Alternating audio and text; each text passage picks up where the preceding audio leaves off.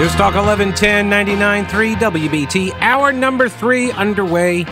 The phone number seven oh four, five seven oh, eleven ten, one eight hundred W B T eleven ten. They are now on the fifth ballot. The fifth ballot for U S. Speaker of the House. Voting is proceeding. And uh, right now, it's again Hakeem Jeffries, Democrat from New York, the votainer at thirty-eight, Kevin McCarthy at thirty-one, Byron Donalds renominated. He has five, which I think that is enough now to uh, derail McCarthy. I think maybe one more. I think he can lose five. No, I think it's five. Yeah, so it's already over. And so now we just have to wait for another like four hundred votes to get, or yeah, three hundred fifty votes to be cast.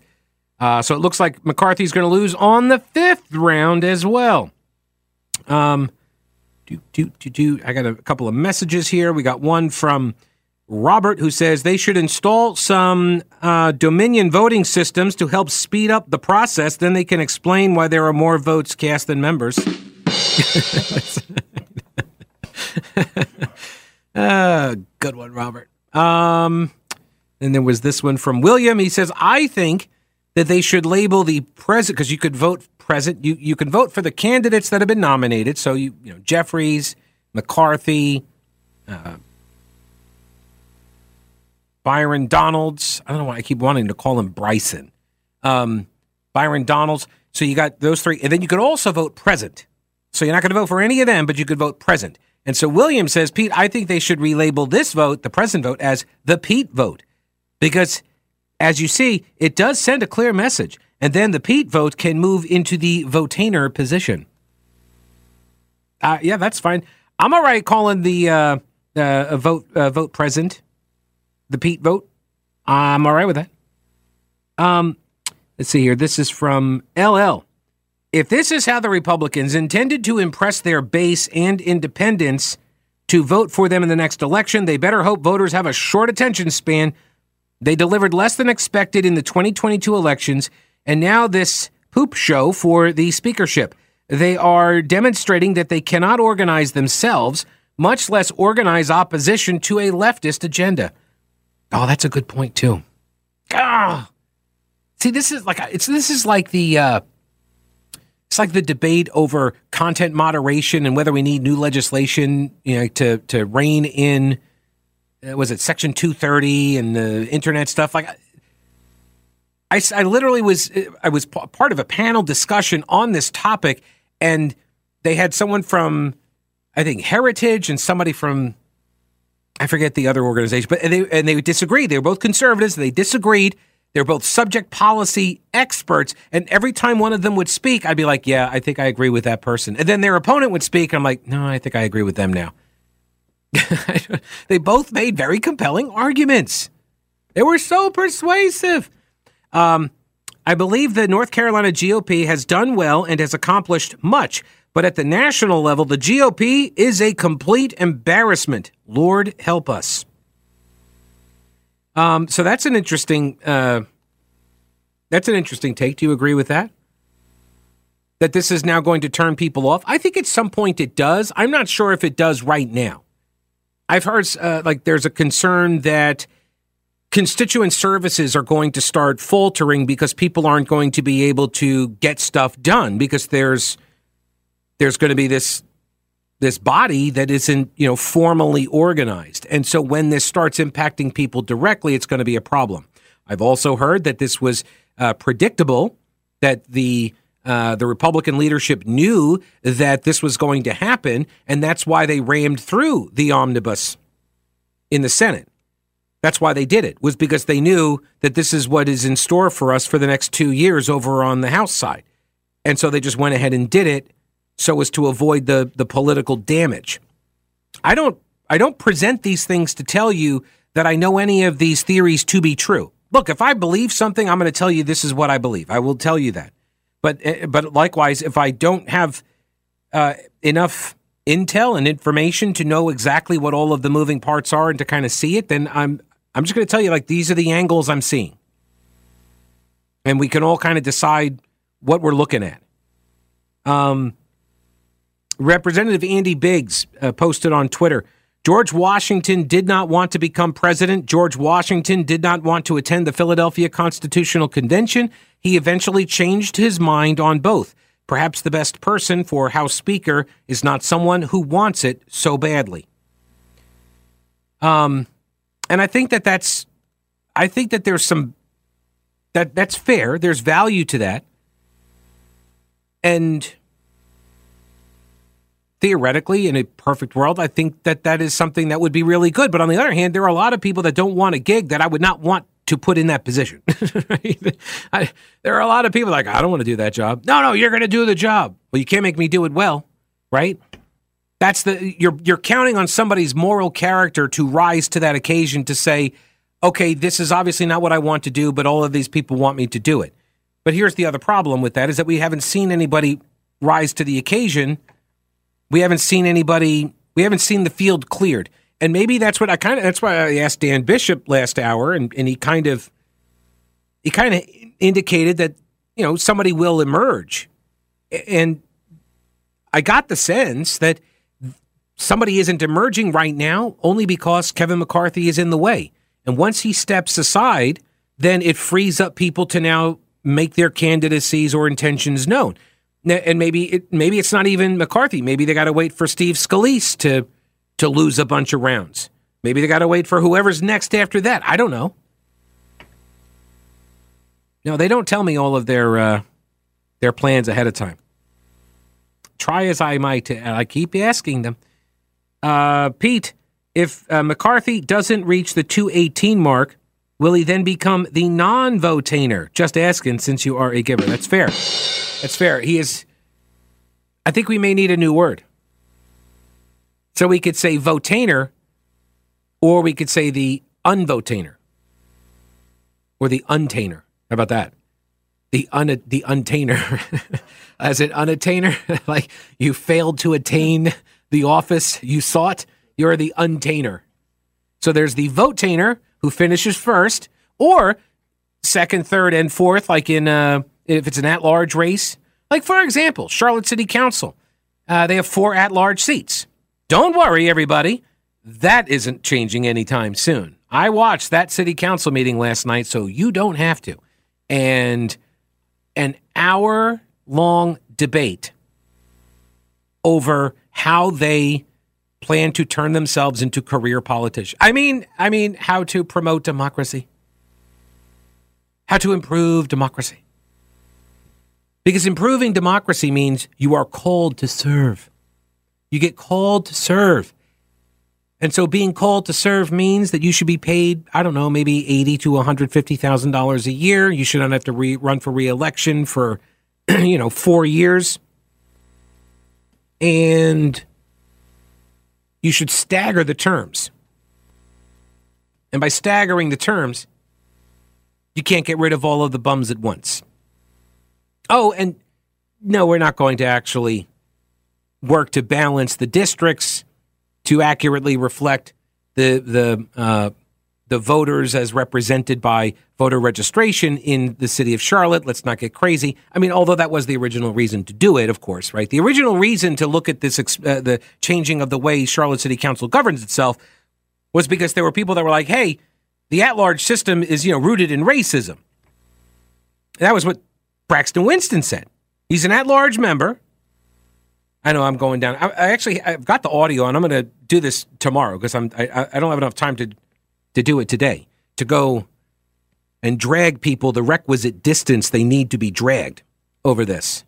But let's just say there's no plans to dismantle the racist patriarchy that the Democrats, uh, now the Democrats control it. See, that's the thing about racist patriarchies. They're all okay if the right party controls them. Right? That's the lesson here. Right? And and the addition of a district to create now, instead of seven districts, we're going to have eight districts inside city limits, plus four at large, which represents the whole city. And they're all complaining about the workload. So they want to throw in another district. So we throw in another district so to reduce the, the load, uh, the workload on them. I mean, not the at-large people, because they still have the total city. But the idea was to reduce the at-large membership, to reduce those seats, make more districts, because districts and smaller districts lead to better government. Because smaller districts mean more accountability directly to your neighbors, to the people that are sending you to the office. And you are more likely to be in tune to their concerns, and you have more of a focus on core essential services, because those are the things that actually most people in the district care about. Fixing the potholes, uh, uh, fixing the sidewalks, uh, fire station, police, you know, that sort of stuff.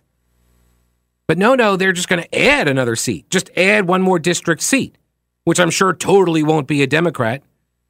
So now you're going to have a twelve-member body? Well, now you're going to have tie votes. Oh, and guess who gets to vote in the, uh, to break a tie? That's right, the mayor. So it's a mayor empowerment bill. And then there was even some discussion last night of, do we even really need the voters to decide on any of this? Let's just do it ourselves. Yeah, so that's the too long didn't read version. I'll, we're, I, oh, you're going to want to hear the audio. I'll do it tomorrow though, because I got to have time to. I got because uh, they went so late last night. It was like a six-hour meeting. It's like ten o'clock at night or something. So, um, and I get up at five thirty. So anyway, I'll pull the audio uh, and we'll do that tomorrow.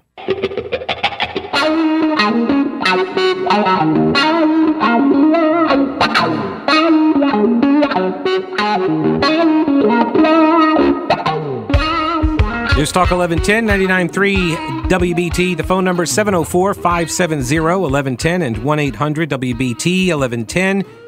We're monitoring the uh, Speaker of the House vote. We spoke with Congressman Dan Bishop. He is one of the holdouts against Kevin McCarthy, one of the anti-McCarthyites, as I'm calling them, or I guess the, the never Kevins. But I kept trying to say that yesterday, and every time I tried to say it, I kept saying never Trump. So and that's not fair because they're not. Um, Let's see. So right now we are at Kevin McCarthy, one thirty-six, Hakeem Jeffries, one thirty, one thirty-one, and uh, Byron Donalds now at thirteen.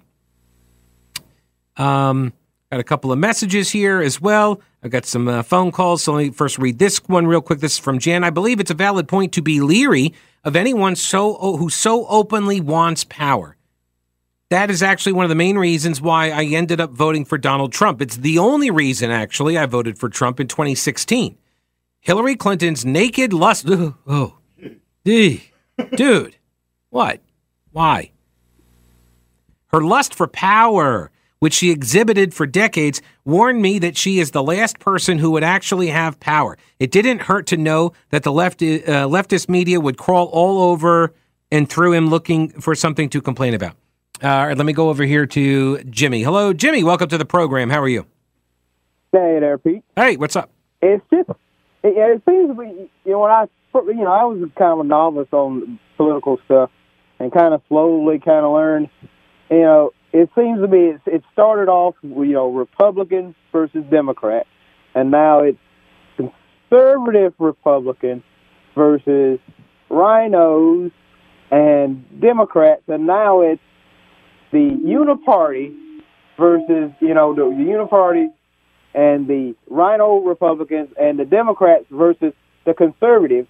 And, yeah, it seems like one side's getting bigger while the other side is just getting smaller.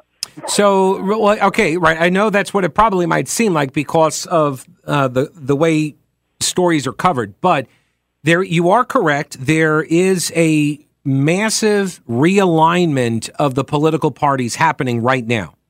That's what we're witnessing, right? So we don't know where this goes. We don't know what this looks like ten years down the road, right? Parties are always evolving and changing. And so um, they're going to, and what happens is, we talked about this a couple of uh, weeks back, where you, uh, you've got in a coalition party, you've got different groups that are jockeying for power inside of the party. And as one uh, becomes sort of the lowest on uh, that ladder, they're going to look to the other party to see if they can make some inroads over there. And so, and so that is happening, right? That's so you, you got the, you know, the quote, quote rhinos that are going to work with the with Democrats or bureaucrats and the deep state and whatever. Like they're going to they're going to empower themselves that way. But what happens then at the bottom of that ladder? Those folks are going to start looking at other parties to represent them. It's actually happening on the other side, too, where you're seeing a migration of Hispanic voters and black voters over to, and Asian voters over to the G O P. You're starting to see that as well. This is what I mean. There's a, a realignment. There are all these different groups, and they're all starting to to move around a bit because their interests are not being uh, are not being advocated for. And you've got uh, uh, the rise of populism, uh, populism, right? Uh, that Donald Trump helped to usher in um, and magnify, I think, probably more than the Tea Party did. So, yeah, I mean, you're not you're not wrong to see these divisions occurring, um, but that's because there's a realignment. It, it just seems to be one side getting just ganged up on, and everybody else is on this other side, and they all have, you know, the, the similar niches or whatever. And it just it seems like it seems to be quite unfair, but I guess it's just the way things are. Well, yeah, I mean, you know, people say politics is downstream of the culture, right? So the what. What people believe, and this is the, the this is sort of the, the neo-Marxism, Antonio Gramsci view, the long march through the institutions where you take over the culture and then the politics follows because you have to convince the society that the the, the Marxist view on things is the correct view, and you do that through the culture. And um, and so, yeah, like the, those institutions have been controlled by the left for a long time, absolutely. And uh, and so there's that there's that. fight to fight, right? But then also inside of the political realm, you've got power that corrupts. You've got people that have been there for a very long time. You've got fundraising that occurs, and uh, there's a ton of money flowing, you know, uh, through these parties and through their PACs and stuff. So I mean, there, there's a confluence of of all of these these factors. Um, that does, and this, you know, that doesn't mean that everybody is influenced by the same things at all the same time. So that's why I say I'm just, I'm watching the realignment. I'm I'm watching to see where these factions develop. Maybe this is the beginning of one that we're watching right now, and this turns into something that eventually, in our lifetimes, ends up becoming a dominant faction. That could happen. So, uh, Jimmy, I appreciate the call, buddy. Thank you. Let me go over here to Tara. Welcome to the show, Tara. How are you? Hey, Pete. Hey. So I like the realignment. I think that it would be very sad. I think one bad thing about politics is everybody just becomes a sheep and they just follow. Oh, you said this. We have no division. We have no voice. And I think finally the Republicans are saying, no, we're not going to put up with this. We want to get this done. Mm-hmm. Uh, a little bit like Donald Trump did. Um, yeah, I, I, I don't mind it at I all. think, yeah, I think that there's I think it's uh, funny what the, how the Democrats are playing us when they're They're the ones that just follow yeah. everything.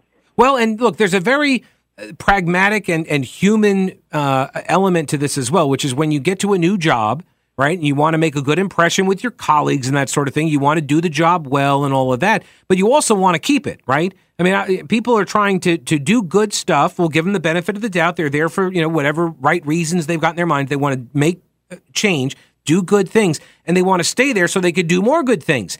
And if you get there and people are like, hey, this is how you stay, this is what you need to do, and this is how it runs, and I'll teach you how this works, it's very easy to just accept that guidance, that mentorship, if you will. Well, I think what happens many times is they get there and they're overwhelmed yeah. to the new ones that, oh, my gosh, I have to go with this person or I'm not going to be here. I I like people standing up for themselves. I cannot stand just the whole mantra of, I would love to see the talk walking with the walk. Mm-hmm. All politicians across the board. And I'd like a big flush at some point because the following and the doing and the agenda, we've lost touch of what are you there for? And you're there for us, but they've lost that because they're there for them. Yeah. Well, I think that's what Kevin McCarthy is at risk of conveying to everybody right now. I think that's, that that's a real problem for him is that at some point he can't get the votes, and it looks pretty clear that he is just in it for the power for himself. And uh, I think that is a turnoff for a lot of people when it becomes so brazen. Tara, I appreciate the call.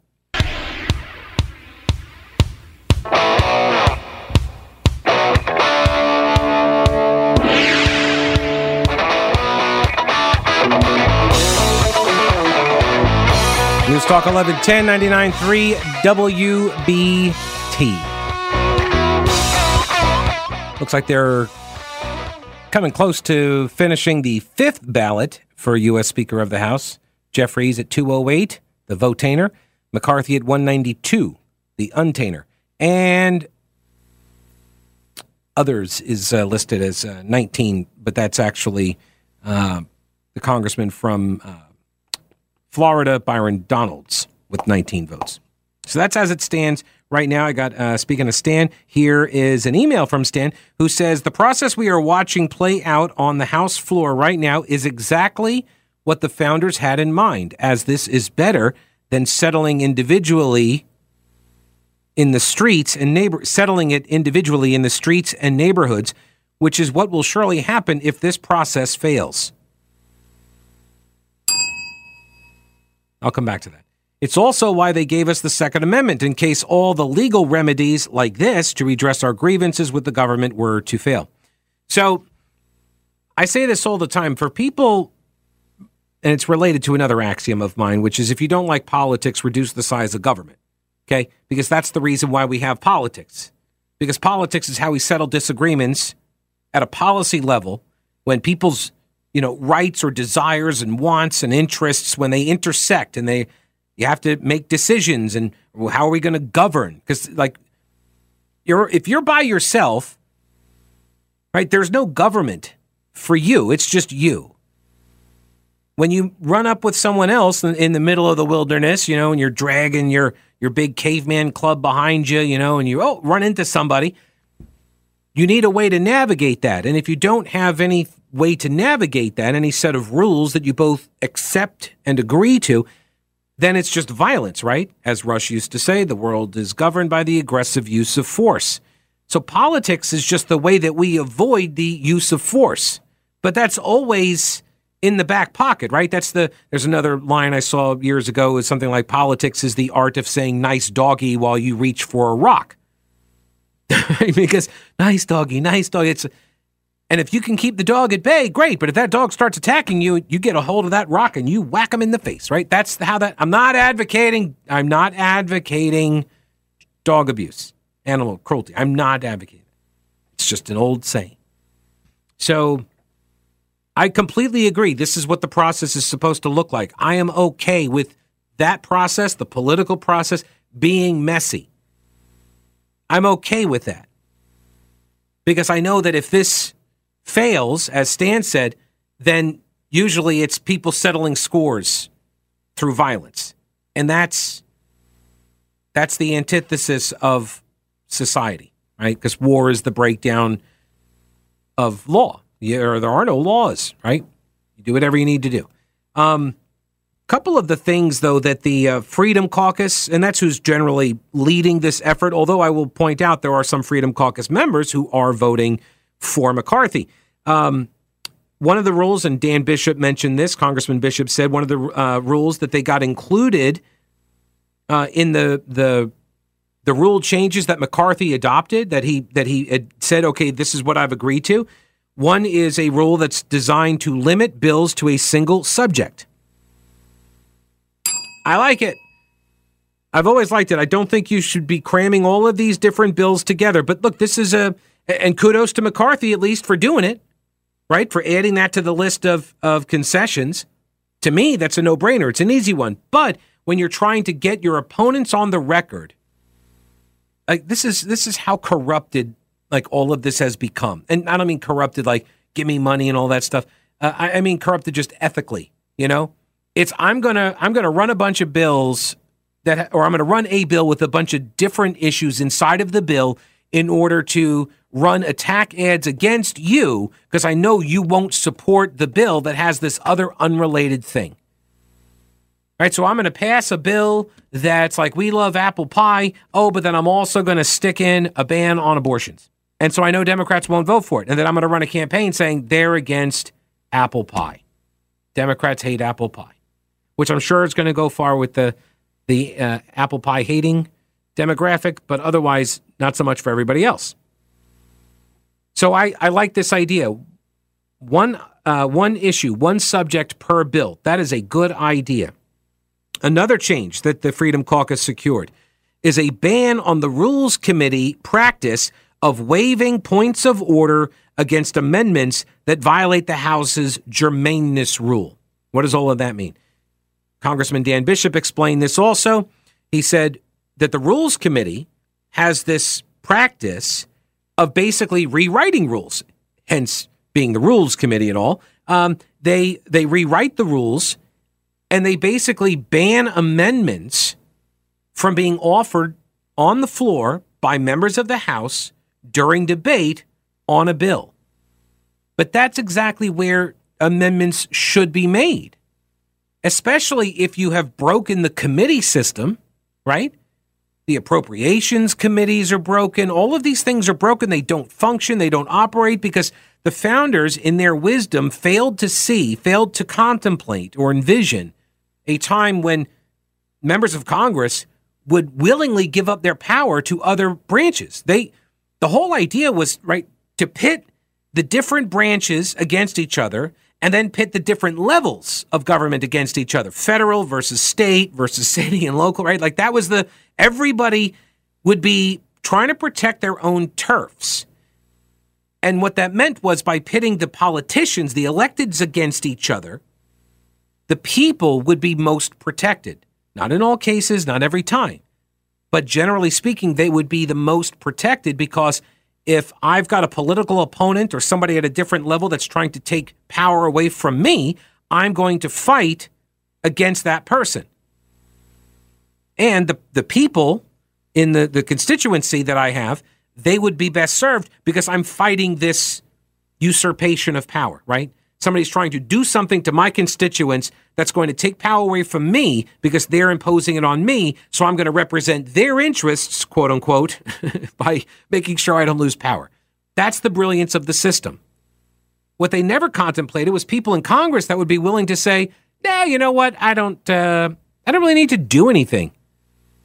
I'll just pull in my one hundred eighty K a year and um, you know, fundraise like a madman, and, uh, you know, get to travel all over the world, be an important person. And I'll just, uh, I'll just, you know, post stuff on TikTok.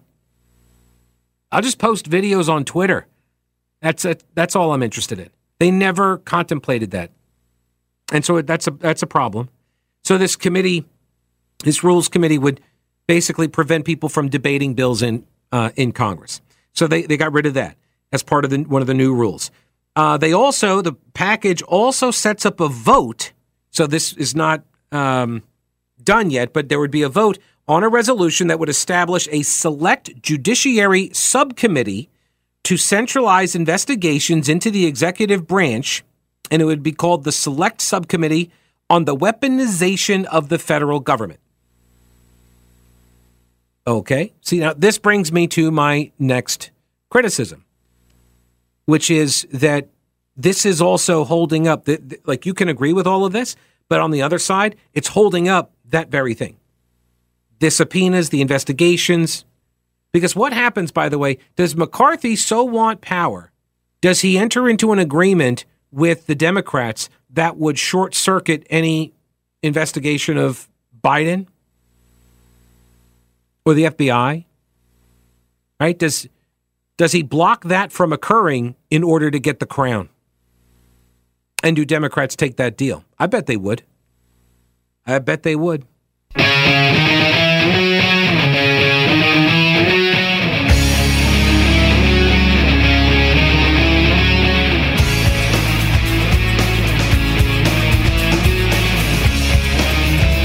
You still have some time, by the way, to get over to Light the Nights Festival at Truist Field in Uptown Charlotte. Go check out.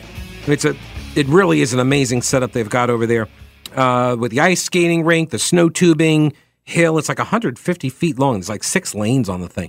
Um, they have the light shows, live entertainment, shopping, tons more to do. Uh, take the family there. It's brought to you in part by Piedmont Natural Gas. Share the warmth. It's the Light the Nights Festival at Truist Field in Uptown. Um, let's see here. Do, do, do, do. So some of the other changes. I was going through, going over the uh, the Freedom Caucus demands. Some of these have been met and are proposed changes for the way the House operates, and some of them have not been met. Um, a lot of them are budget related. Some of this stuff is really in the weeds. The G O P replaced, this is according to, hang on, I should tell you where I'm getting this from. This is from uh, Roll Call by Lindsey McPherson. roll call dot com. The G O P replaced Democrats' preferred pay-as-you-go rule, which requires legislation adding to the deficit to be offset with spending cuts or tax increases. All right, so the Republicans replaced that. Instead of pay-as-you-go, it's cut-as-you-go, which only requires offsets if bills increase mandatory spending within a five-year or ten-year budget window. What does this mean? It means Republicans can pass tax cuts that would add to the deficit, which they've already signaled that they plan to do, because their last tax cut law is getting ready to expire. Right? So this, to me, this is a problem. Like, I don't, like, I, but I believe tax cuts generate more economic activity. Now, that's another part of it in the tax-cutting spirit. Like, you would have to have a, a more comprehensive view as to how much revenue is coming in and all this, and I'm not going to go into the weeds on that. But this is sort of the, this is sort of the point, that they, they're trying to get a hold, the, these anti-McCarthyites are trying to, to, to get a hold on the the spending. And you do that through the rules, and it's really boring stuff. And as Congressman Bishop noted, as a lawyer, like, you can't you can't write a law that's going to prevent all of this stuff from happening. People are going to be able to find ways around it. This is politics, right? They're going to they're going to find ways around these rules. They can only do so much with the rules. Um, also, uh, another rule they want, the tax cuts would require the C B O and Joint Committee on Taxation to incorporate macroeconomic effects on tax cuts. Things like uh, economic output and employment, they want that to be part of the official cost estimates for major legislation, um, which I guess is not the case now, which is kind of amazing. Other changes in the package include the January sixth Select Committee, which is not being renewed, has to transfer its records to the House Administration Committee by January seventeenth. They want to establish a Select Oversight Committee uh, subcommittee with up to twelve G O P members, five Democrats, to investigate the origins of the coronavirus. They want to reduce the time for floor votes from five minutes to two minutes. They want to change the name of two. This is not all, by the way, Freedom Caucus stuff. These are just all of the rule changes that are being proposed. So some of these are from the from the from McCarthy as well, and, and the quote rhinos. Um They want to change the names of two committees, whatever. So oversight reform would become oversight and accountability, and education and labor would then become education and the workforce committee. Serious stuff, you know. Direct the ethics committee to establish a process for members of the public to flag potential violations. But I hear there's a bunch of people. Yeah, there's a bunch of people that used to work at Twitter that now may be available to do that kind of moderation of. I didn't even get to the Twitter files today. Matt Taibbi did another two rounds yesterday. Um, oh, yeah, and uh, Adam Schiff. Yeah, that guy who's uh, all about posturing and signaling and, you know, shaming people on the censorship issue. I'm not for censorship. I oppose censorship. Turns out Adam Schiff's office sent a whole bunch of names over to Twitter to get them banned, one of whom was a journalist, Paul Sperry, because Paul Sperry was investigating the Russia collusion hoax. So Adam Schiff tried to get him shut down. Um, yeah, that was yesterday's Twitter files dump. We'll get to that tomorrow, too. My show is basically already prepped for tomorrow. That's what happens. I, I I do so many topics, and then I start doing this stuff, and then I end up on, like, one topic for the whole show. uh, what else they got to... Allowing... only non-government witnesses to participate in hearings remotely. It means government officials must testify in person. Striking a rule allowing the Washington, D C mayor and governors of U S territories access to the House chamber. Okay, I don't... It's like some of this stuff I don't understand where it's coming from or or why. And frankly, I, I don't really care to. There's... Establishing rules for considering various bills Republicans plan to take up in early January. Directing House officials to broaden the availability of documents in machine-readable formats. and continue improving the electronic document repository. Like, okay, good. I mean, that's good. But is that really what's is that really what's causing all the problems here? I don't think so, right? Um, then I have this from uh, Jim Garrity, National Review. House Republicans who don't want McCarthy to be Speaker uh, haven't put forth a viable alternative. Keyword there, I would say, is viable. Back in November, former chairman of the House Freedom Caucus, Andy Biggs of Arizona, launched a protest challenge. McCarthy won it one eighty-eight to thirty-one. A bit more than eighty-five percent of House Republicans are unified behind the man who's been House Deputy Whip, Majority Whip, then Majority Leader, then Minority Leader. McCarthy is the ultimate known quantity, a figure almost every House Republican has worked with over the past decade.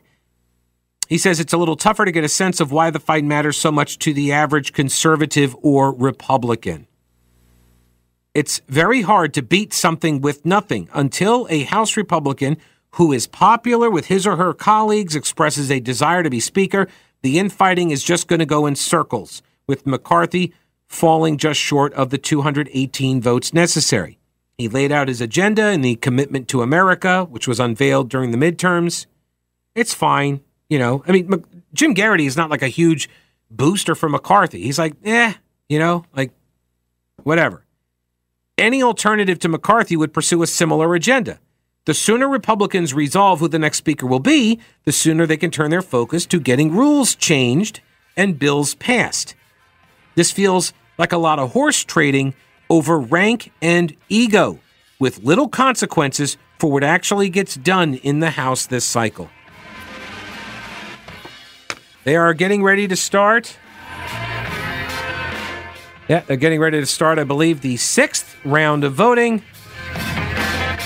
Probably not going to have enough votes either today, too. We'll see you tomorrow. Don't break anything while I'm gone.